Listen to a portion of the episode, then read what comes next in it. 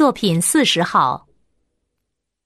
享受幸福是需要学习的，当它即将来临的时刻，需要提醒。人可以自然而然的学会感官的享乐，却无法天生的掌握幸福的韵律。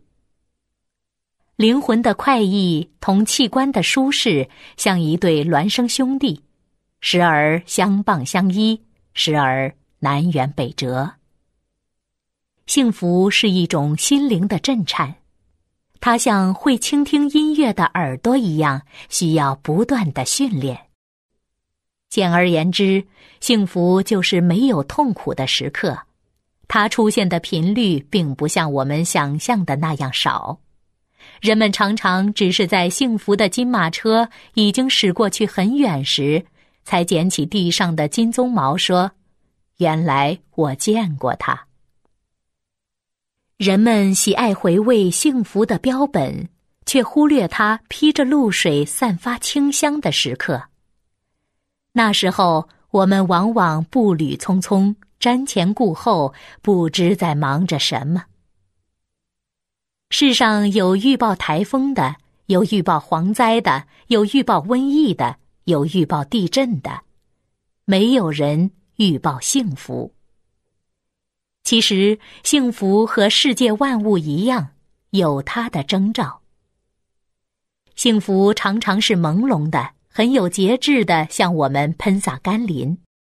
你不要总希望轰轰烈烈的幸福，它多半。只是悄悄的扑面而来，你也不要企图把水龙头拧得更大，那样它会很快的流失。你需要静静的以平和之心，体验它的真谛。幸福绝大多数是朴素的，它不会像信号弹似的在很高的天际闪烁红色的光芒。他披着本色的外衣，亲切温暖的包裹起我们。幸福不喜欢喧嚣浮华，它常常在暗淡中降临。